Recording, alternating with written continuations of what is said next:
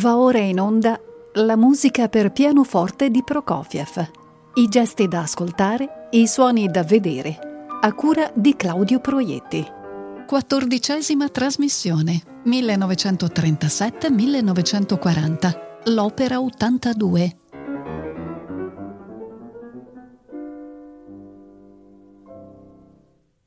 Sono Claudio Proietti e saluto tutti gli ascoltatori di Rete Toscana Classica.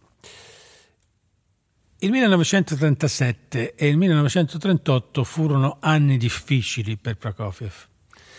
Sì, è vero, ancora poteva godere dei privilegi pattuiti con le autorità prima del suo rientro in patria, tanto che, come ho detto, poté effettuare le sue tournée annuali all'estero, ma cominciavano a farsi sempre più evidenti i segnali delle attenzioni particolari che la nomenclatura gli rivolgeva degli ostacoli che stava predisponendo per lui.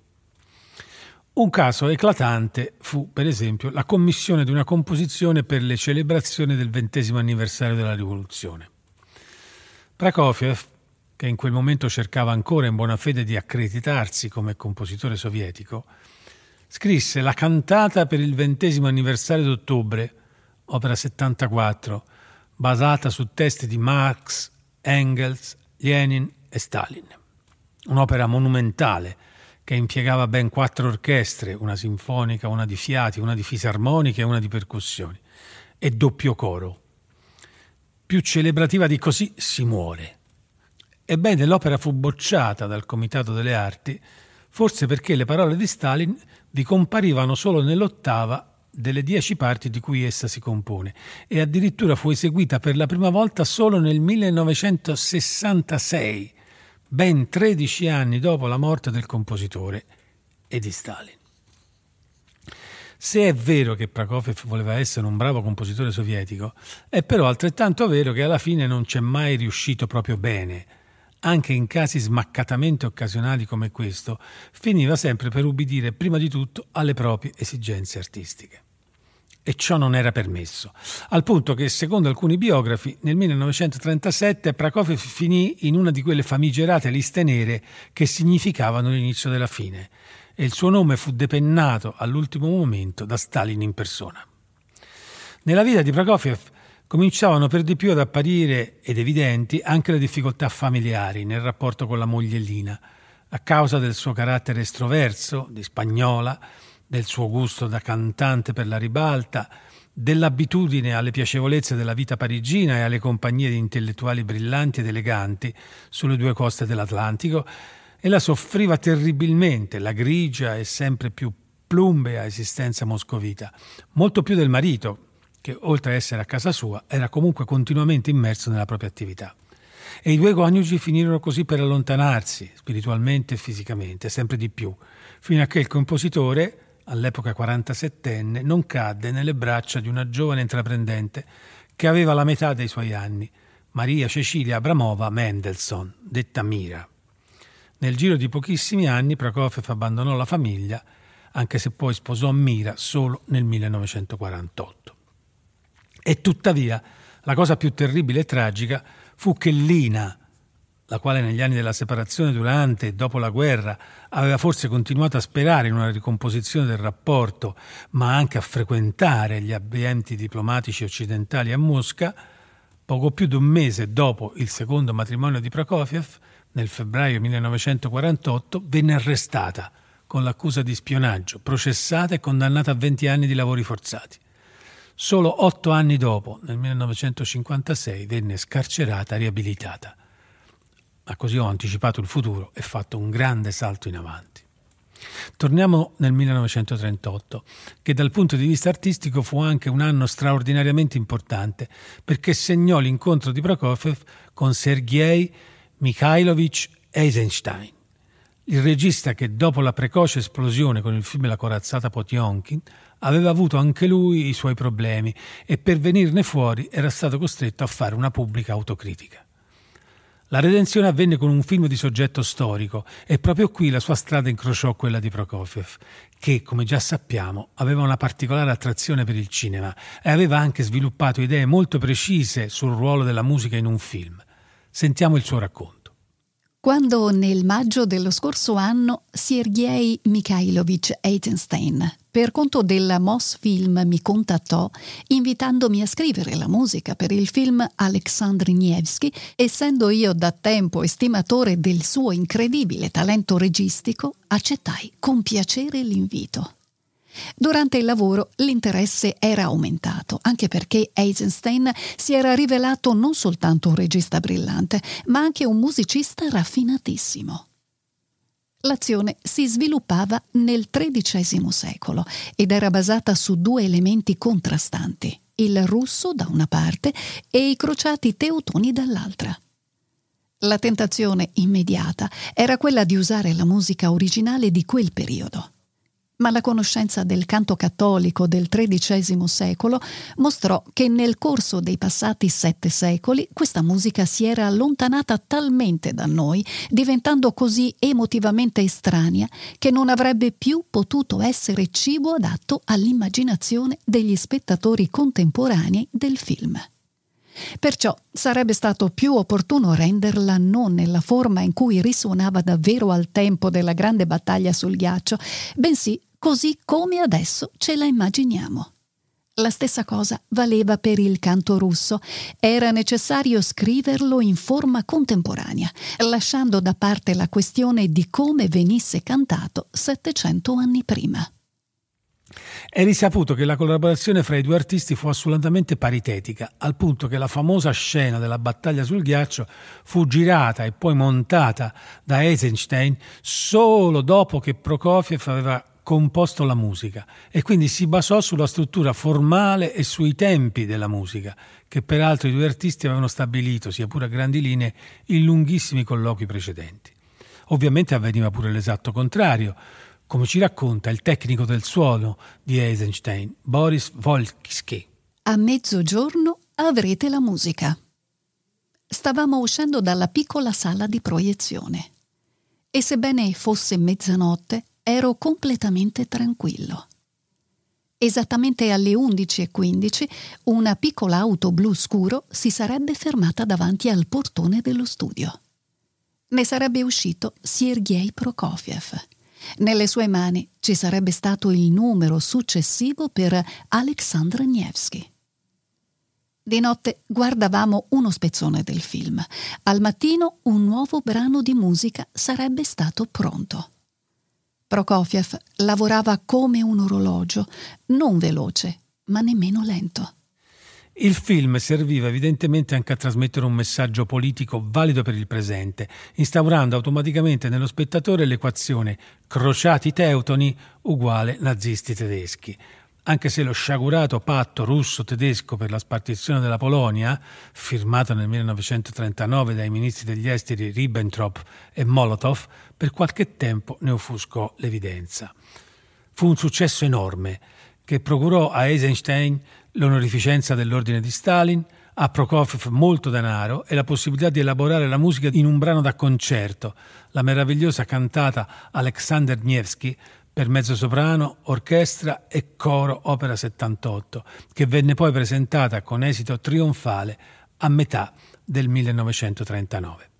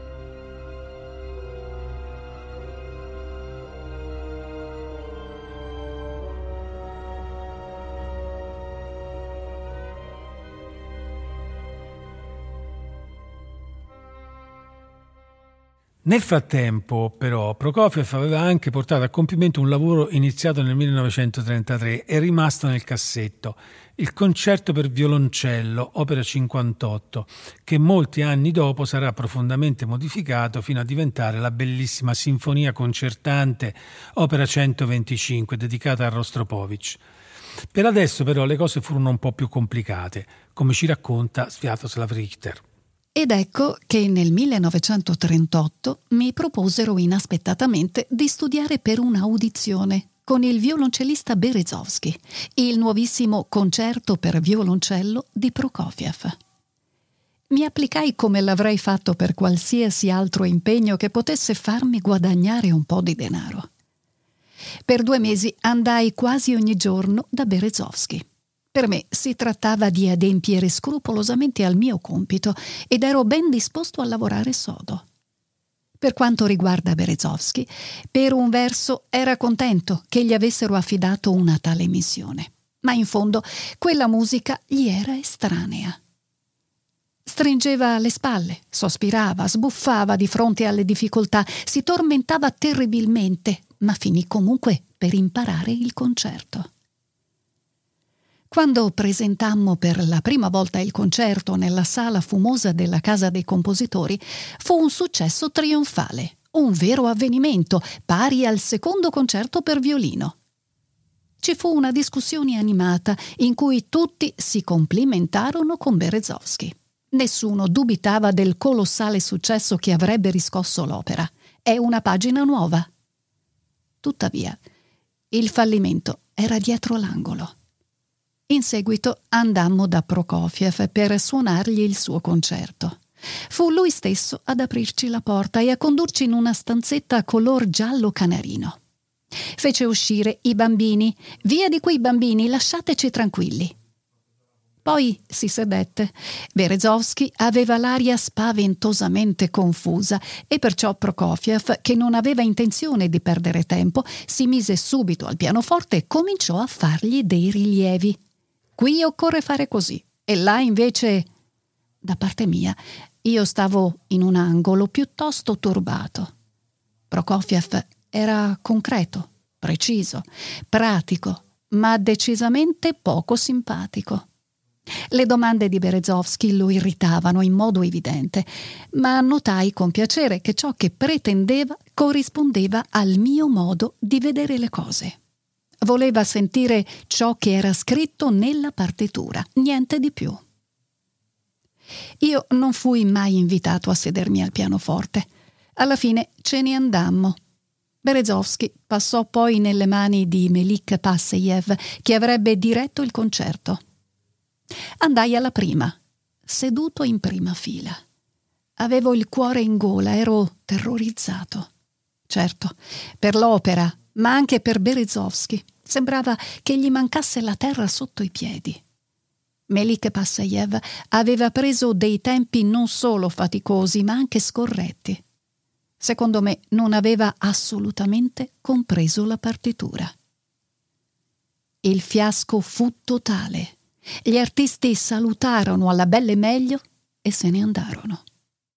Ma il primo ed eterno amore di Prokofiev era il teatro e nonostante le mille difficoltà sempre incontrate per allestire le sue opere, caparbiamente continuava a ideare, comporre e faticare per rappresentare nuovi lavori. Il 1939 fu l'anno di Semyon Kotko, opera in cinque atti e sette quadri, che doveva essere, ed effettivamente era, l'opera sovietica perfetta, avendo come protagonista un reduce dalla guerra, contadino in un kolkhoz, che combatteva estremamente contro i soprusi dei proprietari terrieri e i tedeschi invasori dell'Ucraina. C'era pure un lieto fine. Sulla carta dunque era tutto perfetto, eppure anche in questo caso, incredibilmente, arrivati al momento della produzione ci fu un intoppo, e stavolta fu un intoppo tragico. La regia dell'opera doveva essere curata da Meyerhold al Teatro Stanislavski di Mosca, ma il 20 giugno 1939 il regista e grande amico di Prokofiev da molti anni fu arrestato, trasferito alla Lubianca e fatto letteralmente sparire. Solo dopo sette mesi si saprà che era stato torturato, aveva confessato crimini cospirativi, non commessi, rifiutandosi però di fare i nomi dei presunti complici. Quindi era stato processato e aveva ritrattato la confessione estorta sotto tortura. Infine era stato condannato a morte il 1 febbraio 1940 e fucilato il giorno successivo. Poco dopo il suo arresto, anche la moglie, Zinaida Reich, era stata trovata morta in casa, probabilmente suicidata da sicari del potere. L'allestimento di Semyon Kotko fu rimandato sine die e realizzato solo qualche anno dopo con la regia di una fedelissima del regime. Non fu un successo, anche se Sviatoslav Richter, presente alla prima, giudica l'opera un lavoro geniale. A settembre del 1939 il comitato della radio chiese a Prokofiev di comporre un brano per celebrare i 60 anni di Stalin. Nacque così Zdravitsa, opera 85 per coro misto e orchestra, basato su testi popolari raccolti in molte delle diverse repubbliche sovietiche. Opera di circostanza e di imbarazzante adeguamento ai dettami del realismo socialista.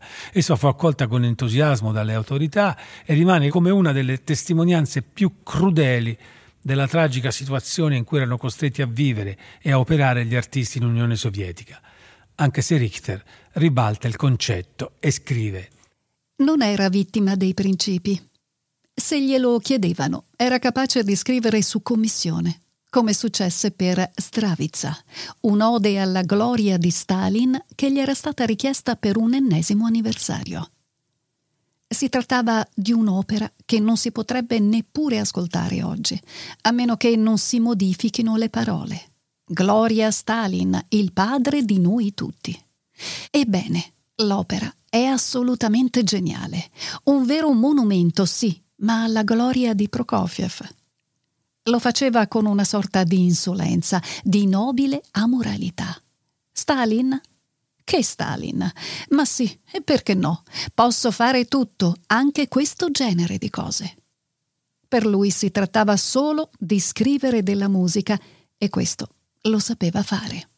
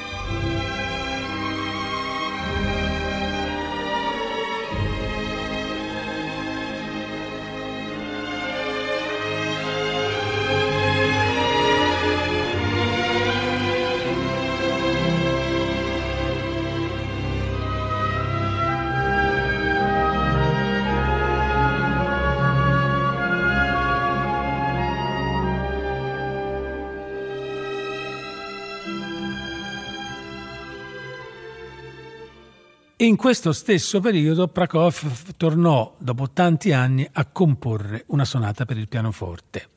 L'ultima era stata la quinta nel 1923. 16 anni dopo, se dobbiamo dare ragione alla testimonianza di Mira Mendelssohn, l'idea iniziale del compositore era grandiosa, scrivere una sonata in 11 movimenti. In realtà quello che sappiamo per certo è che nel 1939 Prokofiev iniziò a lavorare contemporaneamente secondo una modalità che gli era abituale che condivise con altri grandi compositori, prima fra tutti Beethoven, e come è testimoniato dai numeri d'opera che, ve lo ricordo, Prokofiev attribuiva ai propri lavori sempre in base all'inizio della composizione e non al momento della pubblicazione. Dicevo quindi, Prokofiev iniziò a comporre contemporaneamente i suoi tre supremi capolavori pianistici, la sesta sonata opera 82, la settima sonata opera 83 e l'ottava sonata opera 84. Alla sesta lavorò fino alla primavera del 1940, quando la suonò in casa di Pavel Lam, musicista e storico della musica, docente al Conservatorio di Mosca, curatore di edizioni originali dei lavori di Mussorgsky, fra cui il Boris Godunov e i quadri di un'esposizione. Sentiamo il racconto di Sviatoslav Richter. Dai Lam, nel loro buio appartamento tipico della vecchia Mosca e pieno di partiture fino a scoppiare, soleva riunirsi un'associazione di musicisti e appassionati di musica. Il cuore di questo gruppo era costituito da compositori moscoviti e da celebri musicisti della vecchia generazione. Tra gli invitati si potevano trovare anche pianisti e direttori d'orchestra. Erano incontri molto semplici, per lo più si suonava a otto mani e si servivano tè e biscotti.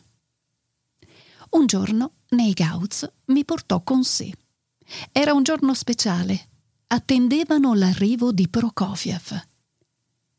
Arriva Prokofiev. Non è una presenza abituale, ma è l'ospite d'onore e si vede, all'aria leggermente presuntuosa di qualcuno che sa di essere celebrato. Ha portato con sé la sua sesta sonata. In effetti, dichiara davanti a tutti, la suonerò io. Velocità e impeto. È più giovane della maggior parte dei convitati, ma nel suo atteggiamento si indovina un sottinteso che ognuno sembra condividere.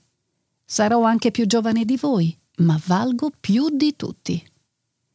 Questa sorta di superbia verso gli altri risparmia tuttavia Miaskovsky, nei confronti del quale si mostra estremamente attento. Il comportamento di Prokofiev è concreto e alquanto professionale.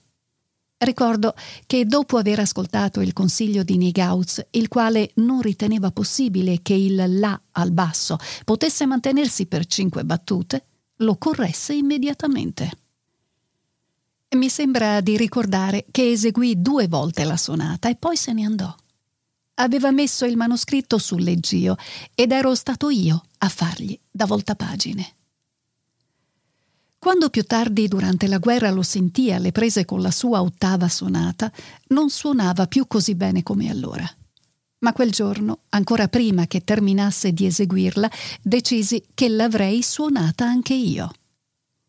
L'inconsueta chiarezza dello stile e la perfezione strutturale di questa musica mi avevano sbalordito. Non avevo mai sentito nulla di simile. Il compositore vi annientava gli ideali del romanticismo con un'audacia selvaggia e incarnava nella sua arte il ritmo terrificante del XX secolo. Costruita in forma classica ed equilibrata, nonostante tutte le sue asperità, la sesta sonata di Prokofiev era un capolavoro. Mi interessava anche da un punto di vista essenzialmente pratico. Visto che fino ad allora non avevo mai suonato nulla di simile, mi dissi quindi che valeva la pena provare. Negauz era d'accordo e partii per le vacanze a Odessa portando con me lo spartito. Mio padre riconosceva grandi meriti alla musica di Prokofiev, ma questa era ancora troppo eccentrica per le sue orecchie. È spaventosa, diceva. Sembra che qualcuno vi colpisca senza sosta il volto, paff, cracca e ancora paff, e faceva come se stesse mirando.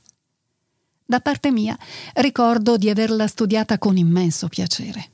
In una sola estate ne ero venuto a capo e il 14 ottobre la suonai in concerto. Era la mia prima apparizione pubblica al di fuori di quelle da studente. Che responsabilità! Negauz mi aveva messo in programma in uno dei suoi recital, io, allievo del quarto anno. Ero completamente terrorizzato. Nei tre giorni precedenti il concerto mi ero chiuso in aula e avevo suonato per dieci ore di fila ogni giorno. Ricordo di non essere stato soddisfatto della mia esecuzione ma il successo della sonata fu enorme. Era il pubblico delle grandi occasioni formato quasi esclusivamente da musicisti. Tutti erano a favore e nessuno contro. Avevano apprezzato sia la sonata sia il mio modo di suonare. Non fu però quella ricordata da Richter la prima esecuzione della sesta sonata. Prokofiev stesso l'aveva eseguita qualche tempo prima, l'8 aprile, alla radio e poi in un concerto a Leningrado.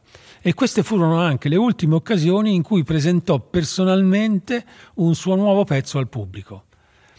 La serata del 14 ottobre fu invece, come abbiamo sentito, l'esordio fra i professionisti di Richter, che eseguì la sonata senza averla mai fatta ascoltare al compositore. L'esito fu quello che abbiamo sentito raccontare qualche trasmissione fa. Prokofiev entusiasta si congraderò con il giovane pianista e gli propose seduta stante di studiare il quinto concerto che, che fino a quel momento aveva avuto una vita grama. Da subito la sesta sonata ebbe diffusione mondiale. La suonò Horowitz in America e in Russia la incisero in distro Viktor Merzanov e Josef Palenicek. E furono però le spettacolari esecuzioni di Richter in giro per il mondo negli anni 60 a farla diventare veramente popolare. È questa la sonata di Prokofiev più eseguita da Richter nel corso della sua carriera. E ovviamente alle sue mani ci affideremo anche noi per il nostro ascolto. A parere di Richter, come abbiamo sentito, nella sesta Prokofiev annientava gli ideali del romanticismo in realtà invece mi sembra evidente, confrontandola con altre composizioni che abbiamo già sentito e quindi ad essa precedenti, che qui Prokofiev abbia recuperato l'asprezza di conflittualità inappianabili, un confronto capace di contrapporre e coinvolgere gigantesche energie che sono atteggiamenti propri della temperie romantica.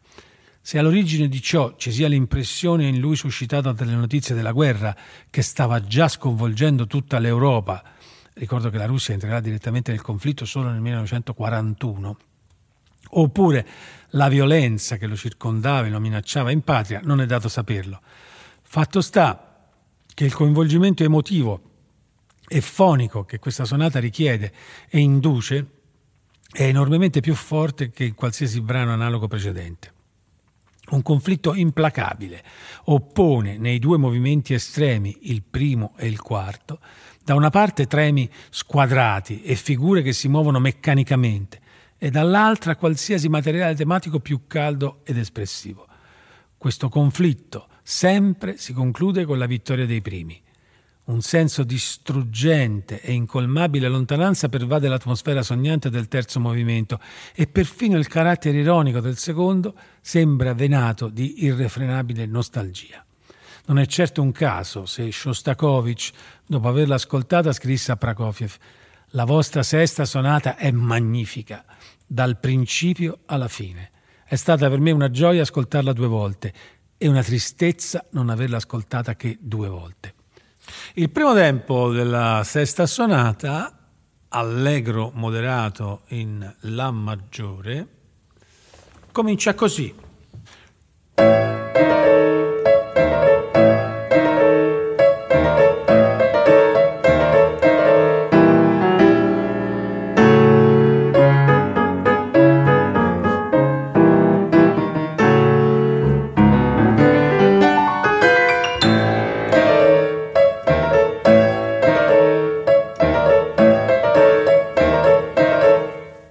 Queste eh, dieci battute sono evidentemente dominate da questa cellula di tre note. Anzi, in realtà sono tre doppie note, tre accordi di due note ciascuno, a distanza di terza. E questa è una cellula, è una formula musicale, è un motto che eh, dominerà, invaderà stabilirà l'identità di questo primo movimento, non solo, ma di tutta la sonata, perché come sentirete eh, eh, invaderà eh, anche il finale.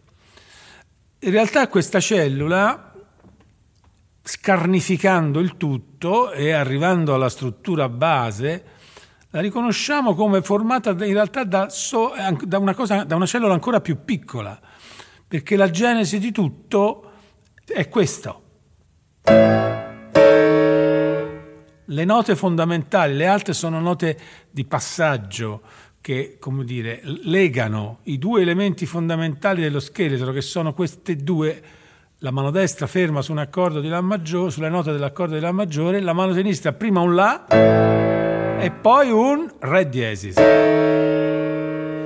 E La Re diesis oramai lo sapete, sono eh, a distanza di tritono e il tritono, l'abbiamo già detto tante volte, è un elemento fortissimo, è un elemento dirompente, è un elemento violento fondamentalmente, che introduce qualche cosa di un intervallo che introduce una vibrazione di violenza dentro la musica.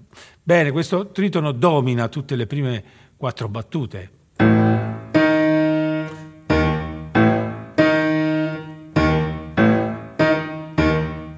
Sono le, le note, le, note eh, le prime tre battute, scusate. Eh, sono, eh, ripete, ripete, sempre ossessivamente la re diesis in tutte le possibili varianti. Eh, e quindi è eh, insieme alla mano destra, ripeto, c'è questa idea appunto che eh, eh, una cellula che è, no, non è un tema, ripeto, è, un, è proprio veramente solo un, un elemento eh, basilare che potrebbe svilupparsi in un tema, ma rimane invece allo stato di cellula embrionale, acquista una vita propria e acquista una vita capace di determinare la vita del resto. Ecco, quando su, ascolto una cosa del genere non riesco a non pensare a Beethoven.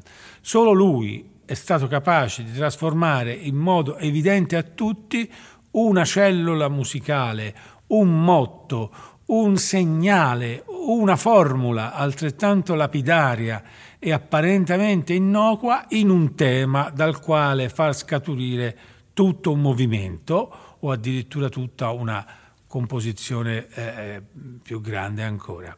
Eh, e penso ovviamente, come avrete già fatto anche tutti quanti voi, a alla quinta sinfonia e che è, eh, subisce assolutamente la stessa sorte, ma penso anche ad altri esempi, a tanti altri esempi della, presenti nella musica di Beethoven, molto meno estremi e drammatici, come per esempio al finale, eh, rondò allegro della sonata opera 10 numero 3, in cui c'è questo elemento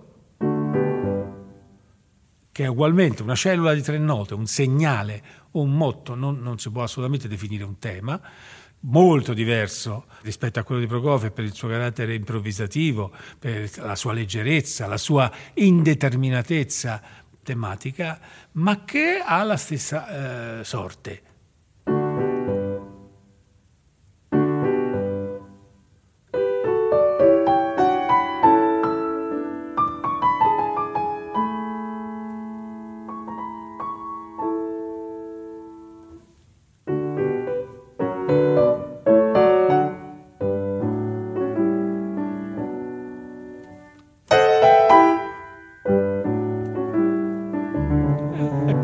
parte vabbè, il, te, il tema eh, veloce del, del rondò, ma questa formula tornerà durante le, questo brano eh, continuamente e, si, e, e, darà forma e diventerà sostanza di parti importanti come per esempio lo sviluppo di questo finale o, o, di, o proprio la, la, parte, la, la coda, la parte conclusiva. A differenza di quella di Beethoven, la cellula della sonata sesta di Prokofiev possiede qualcosa di terribile, di spaventoso, martellata con una violenza inaudita, con un'ostinazione implacabile e soprattutto non si muove, ripete sempre esattamente le stesse note e sta lì ferma sia sopra che sotto, ho già fatto sentire il sotto, ma anche il sopra è uguale. Dopo tre battute, quelle tre battute che vi ho fatto sentire prima, ce ne sono altre quattro e quindi c'è già questo tema che diventa asimmetrico, che sembrano cercare una via d'uscita, prima con un tema dal sapore russo un po' danzante, no?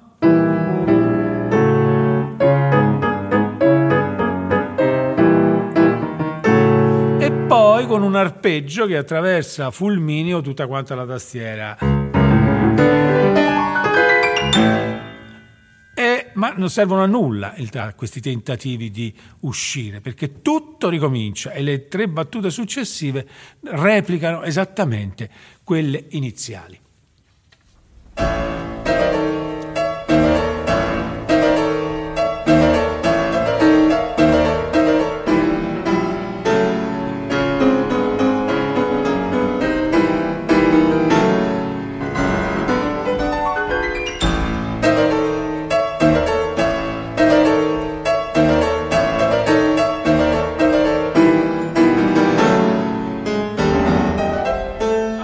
Compare un nuovo soggetto al centro, mentre la formula si sposta su e giù.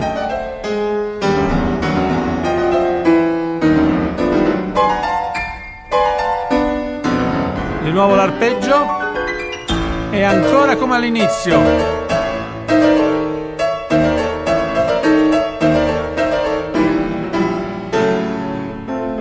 Adesso c'è un tema ponte, dalla sonorità più morbida ma ancora molto teso, drammatico, la voce interna è oscillante, cromatica, un po' apprensiva e qui raggiunge l'apice e diventa quasi appassionata.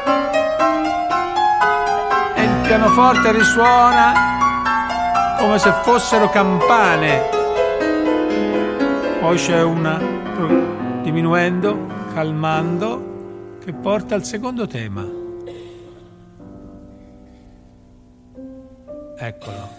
Che propone un contrasto lirico con la violenza precedente.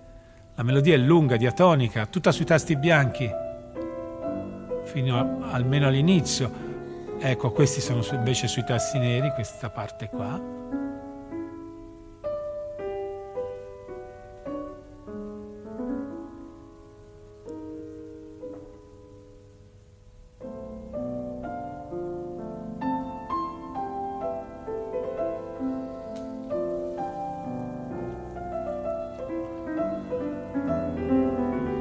Adesso sentiremo che il secondo tema si trasforma in un arpeggio. Eccole, queste sono le note del secondo tema, ma si trasformano in un tema filante, in una nuova melodia, che poi diventa armonia sotto al tema che ascoltiamo all'acuto, nella sua forma originale.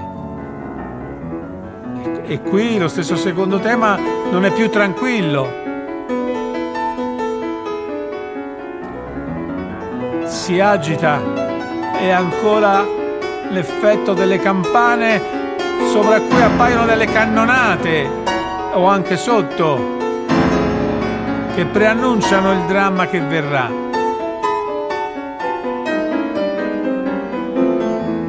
Ma lo preannunciano solo perché, perché piano piano tutto si calma e si avvia ad una lugubre conclusione. Questa.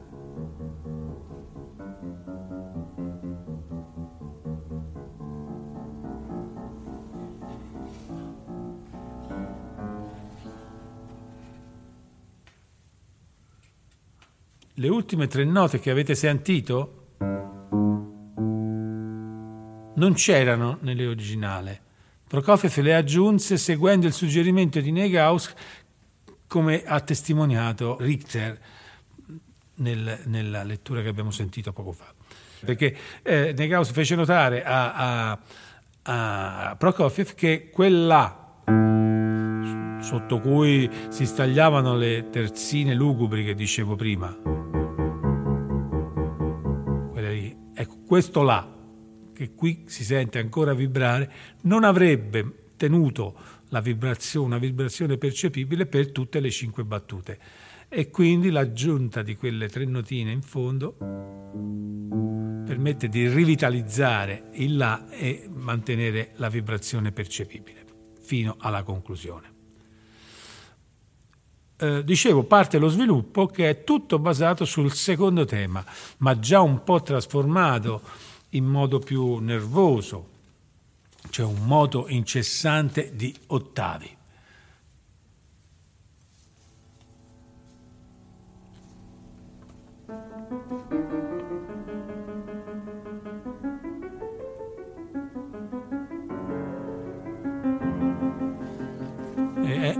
Piano piano diventa anche stridente. Così. Ancora.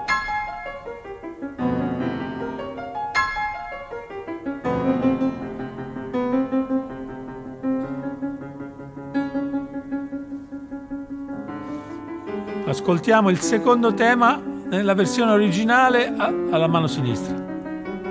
Attenzione anche il primo tema si riaffaccia. Eccolo. Sempre più presente, sempre più invadente. Eccolo ancora.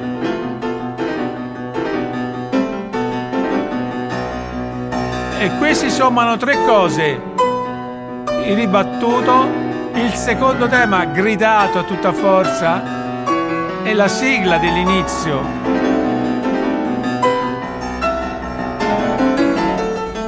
E sempre più si aggiungono elementi frenetici e stridenti che poi diventano brutali e imprevedibili come questi cluster suonati coi pugni Eccolo, imprevedibili. Non si sa mai quando potranno cadere. Eccolo.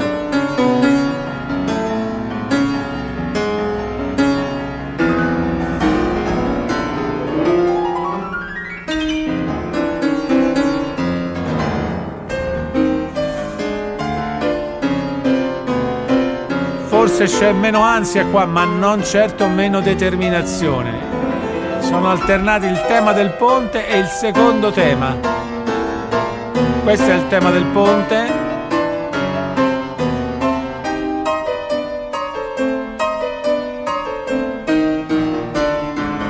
Ancora più complesse elaborazioni dei motivi precedenti sentite, ma sempre con una ostentazione di forza che fa scoccare addirittura delle scintille.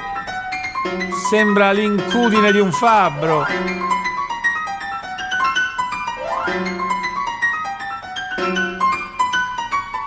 e poi trilli quasi isterici. Ancora la formula, il segnale.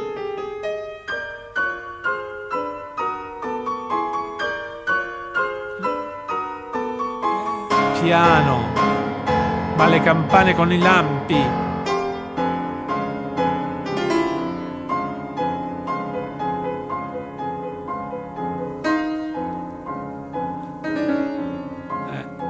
ancora la formula in questi in questo rintocchi di campane, la, la formula leggermente trasformata tornano le minacciose terzine di prima, quelle che avevano concluso l'esposizione e che ora concludono la fase dello sviluppo.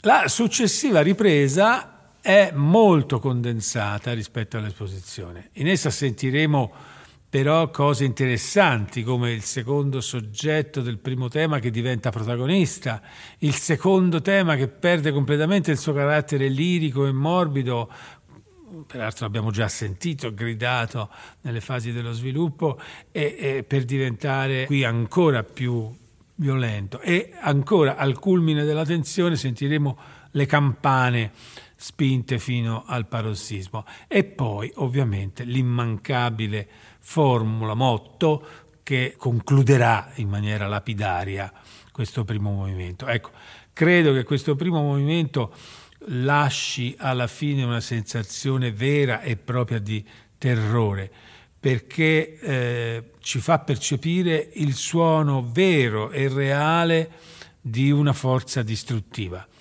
Abbiamo ascoltato con le nostre orecchie la natura sonora della violenza. Il secondo movimento, allegretto in Mi maggiore, è in formula AB a e quindi è una forma tipica dello scherzo. È una marcia di una bellezza quasi inimmaginabile e di una genialità strumentale davvero inarrivabile e si capisce perché Richter all'ascolto di questa sonata rimase folgorato e volle a tutti i costi suonarla immediatamente. Tutto il terrore di prima viene cancellato, non dico con il buon umore, ma certo con un mezzo sorriso sardonico e pungente. C'è tutto Prokofiev, temi spigolosi, ritmo danzato, armonie piccanti. Nell'ultimo Prokofiev c'è poca ironia, questa forse è un'eccezione. Però c'è anche in questo brano instabilità, imprevedibilità, asimmetrie, sorprese. Ascoltiamo per esempio i primi 25 secondi di questo movimento.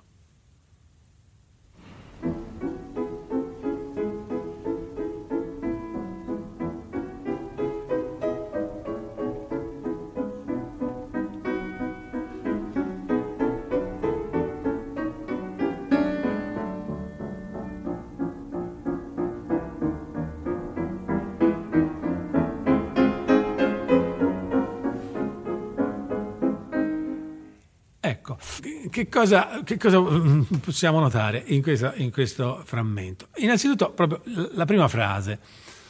La prima frase è di otto battute e fa così. Faccio solo il tema, la, la nota singola del tema, della melodia.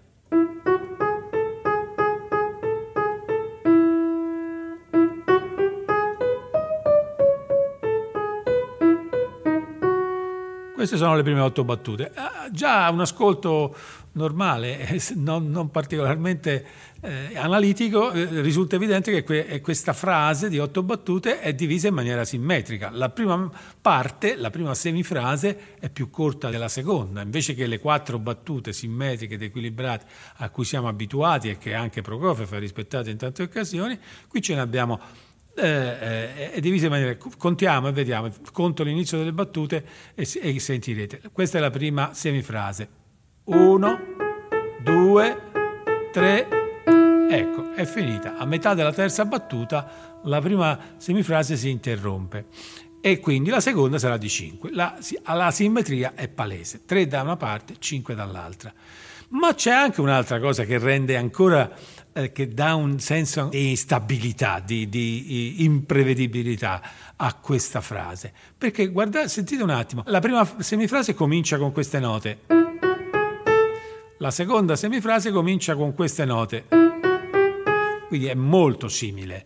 Qual è la sottile differenza? È che la prima semifrase comincia in battere, cioè la prima nota sta sul tempo forte della battuta, all'inizio della battuta, e quindi conto il tempo per farvi percepire la cosa, la battute sono in due, due mezzi, e, e quindi il tempo è 1, 2, 1, 2. La seconda semifrase invece, questo disgraziato di Prokofiev, ce la fa cominciare usando lo stesso frammento in pratica ma mettendolo sul tempo debole della battuta. Quindi viene 1 2 1 2 eccetera eccetera. Questo significa che la nostra percezione sente tutto spostato e, e, e ci sbilancia completamente. Ecco tutto questo movimento questo secondo movimento allegretto è tutto pieno di queste eh, accentuazioni inattese, di asimmetrie spiazzanti e che tutte quante sembrano un po' sberleffi alla, alla vecchia maniera del giovanile Prokofiev Scavezzacolli.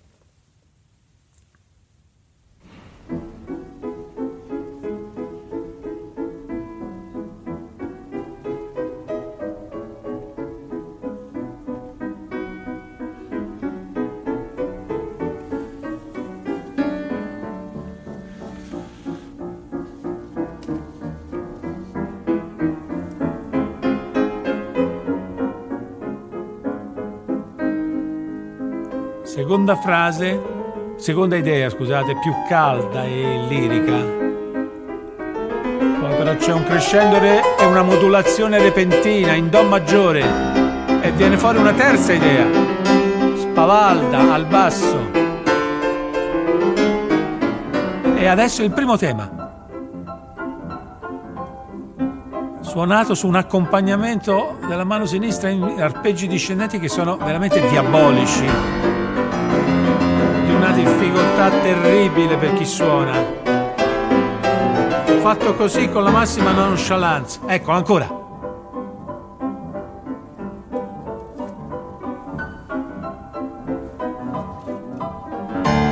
Tema 3 prende il sopravvento e dialoga con se stesso a due voci.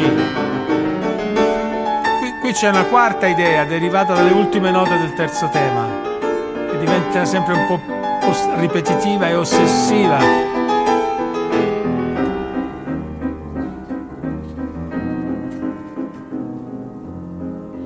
Sospensione. Discesa cromatica e ritorna il primo, tem- primo tema con un contrappunto cromatico.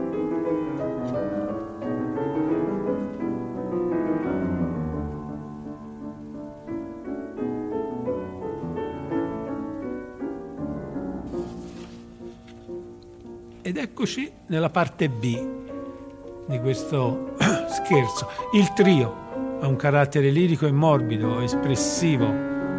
È, però suona anche come una variante della seconda idea di, questa, di questo tempo, di questo movimento.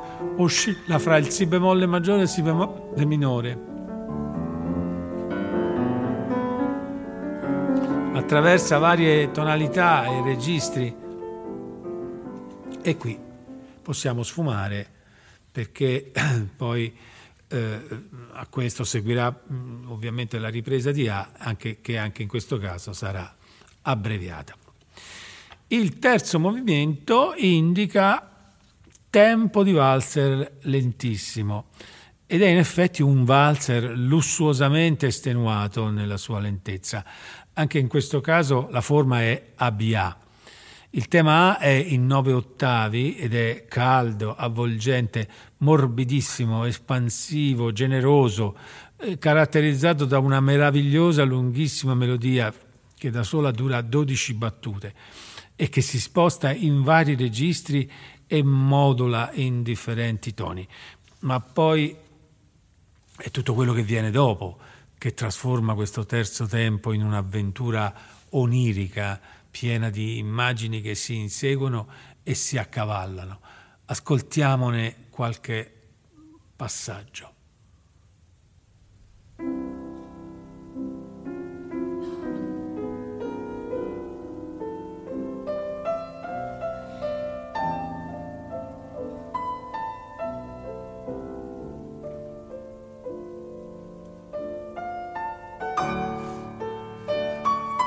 Fascino di questo tema sta anche nel fatto che non si riesce a capire quante sono le voci melodiche che interagiscono. In qualche punto sono due, in qualche punto tre, qualche volta sembrano anche di più.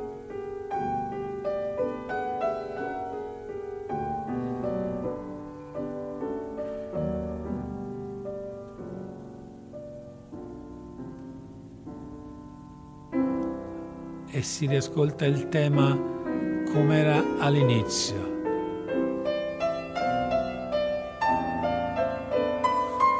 Poi qui cambia e va in una visione più ampia che però ripete costantemente se stessa e si chiude e ricomincia di nuovo in La bemolle, come era all'inizio, ma ci sono piccoli cambiamenti, quella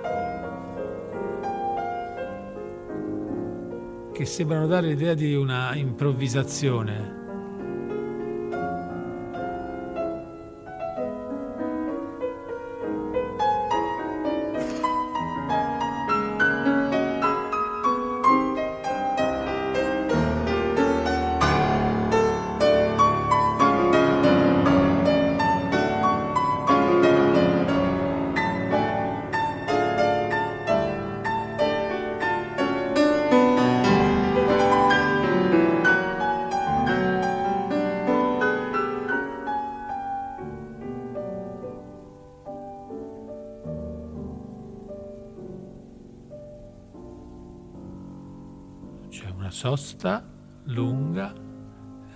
riparte il primo tema, ma svanisce come fosse stata un'apparizione.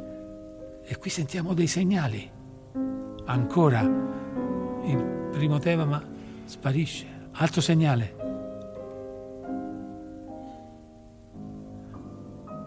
E quel segnale era il segnale che stava per partire la zona B,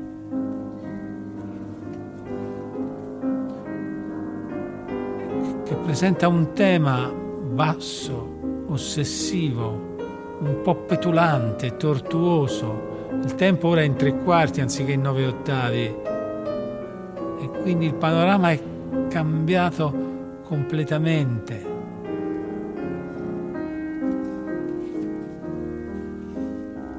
Anche questo tema si sposta su vari registri.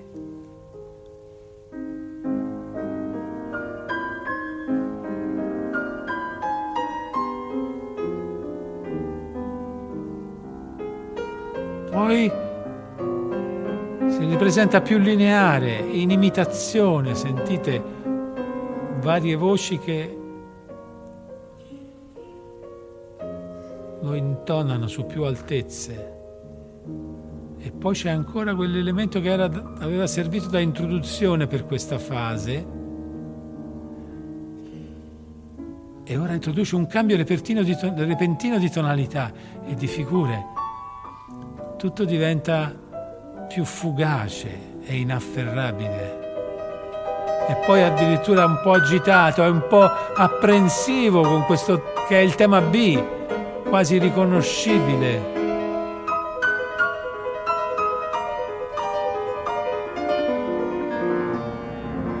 Ancora un'altra trasformazione di B, quasi grottesca.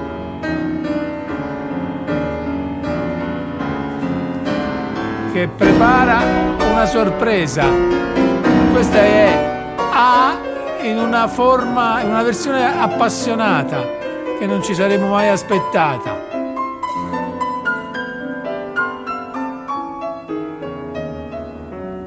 Poi tutto si placa e si torna in Do maggiore.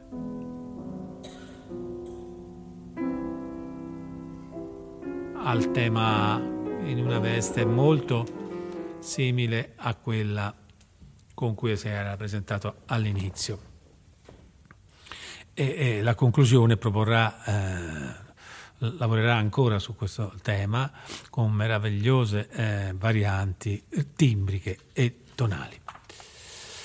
Il finale è vivace in La minore. non vi fate influenzare dall'inizio, che può sembrare una delle solite toccate virtuosistiche scatenate. Presto scopriremo che non è così. La forma è quella del rondò sonata ed è piuttosto complessa con tre temi principali che ora vi faccio sentire. Questa è la prima idea, chiamiamola tema A.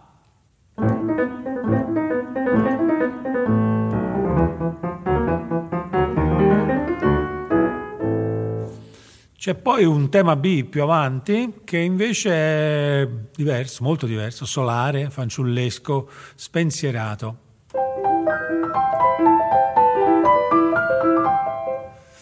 E poi, un po' più avanti ancora, c'è una terza idea, C, che è questa.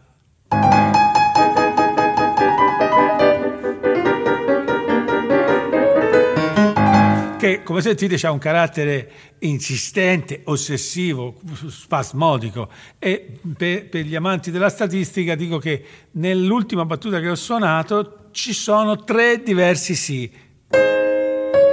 Il, il primo sì questo è diesis, si diesis, si bemolle, si naturale. E questo credo che sia un record mondiale. Nella stessa battuta tre eh, eh, volte la stessa nota con tre alterazioni diverse. Eh, capita davvero, cioè, ripeto, io, io non l'ho mai incontrato in una musica di ambito tonale, evidentemente. Um, ascoltiamolo tutto questo uh, pri- inizio almeno del primo movimento, del quarto movimento.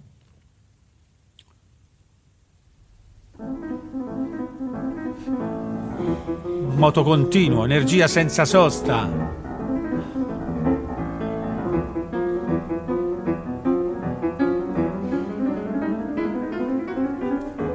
Stessa cosa, ma in sol diesis minore, svolta improvvisa. E adesso il tema B che piove dal cielo con la sua spensieratezza. E poi c'è un'altra sezione contrastante in cui il tema B viene trattato in maniera spigolosa e sarcastica.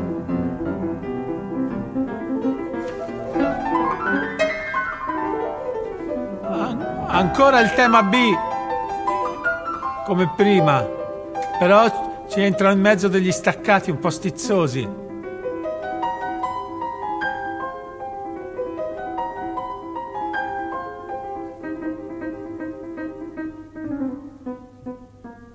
Di nuovo il tema A, in Si bemolle minore stavolta, funziona da ponte e contiene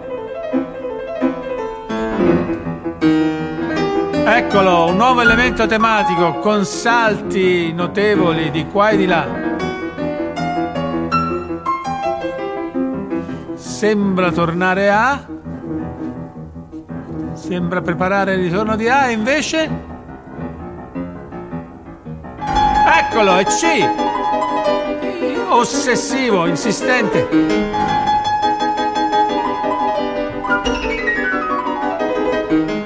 Movimenti si fanno sempre più mar- marionettistici, nevrotici, a scatti, irrefrenabili.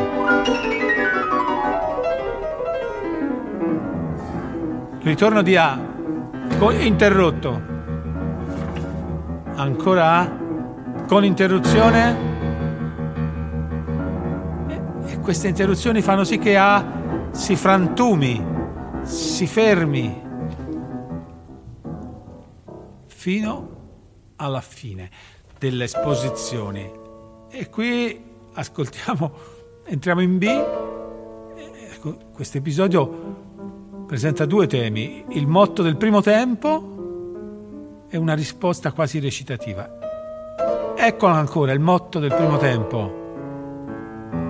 È diventato interrogativo, no?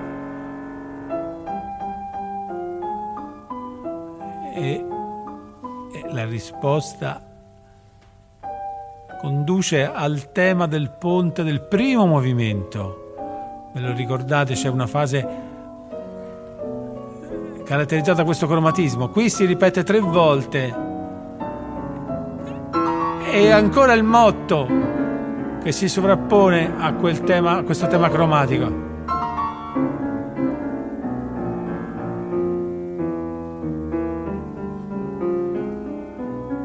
Due mani si allontanano sempre di più. Una sale, la destra sale, la sinistra scende fino agli estremi, dove ascoltiamo ancora il motto.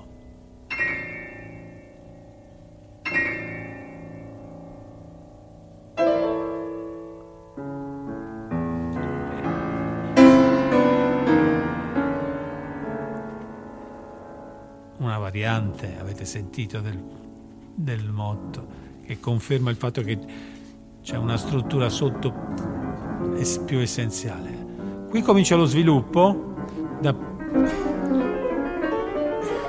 che ben presto diventa un fiume in piena.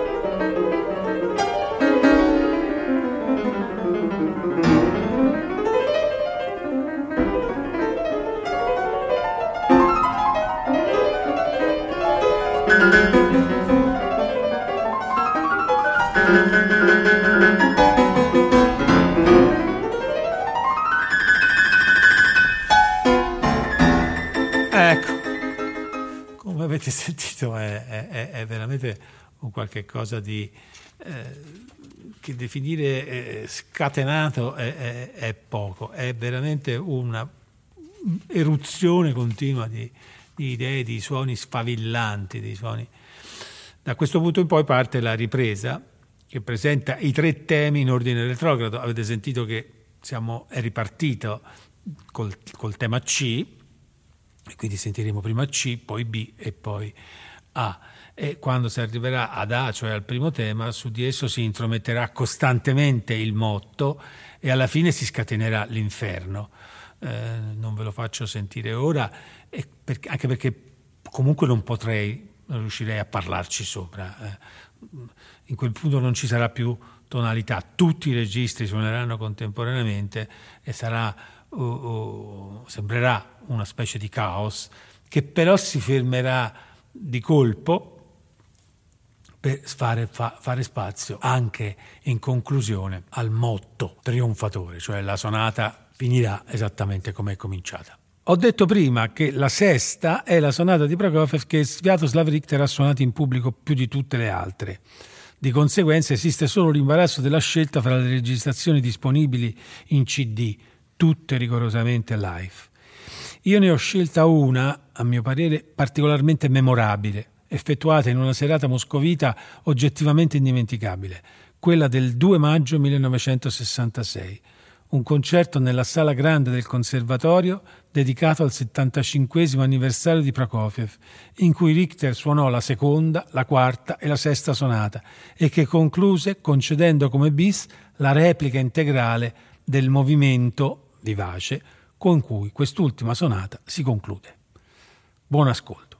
Un saluto da Claudio Proietti a tutti voi e un ringraziamento speciale a Roberto Spinelli per l'assistenza.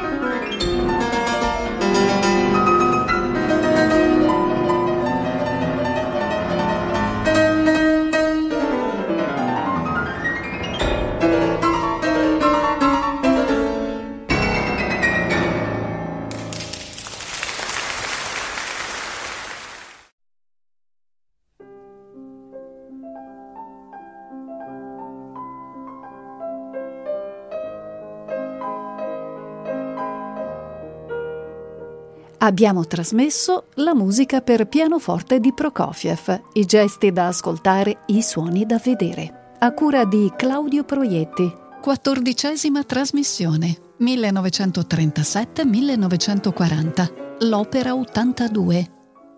Durante questa trasmissione avete anche ascoltato sempre di Sergei Prokofiev estratti da Alexandr Nevsky, Opera 78 cantata per mezzo soprano, coro e orchestra. London Symphony Orchestra, diretta da Claudio Abbado. Zdravizza Opera 85, orchestra sinfonica di Stato dell'URSS, diretta da Evgeny Svetlanov.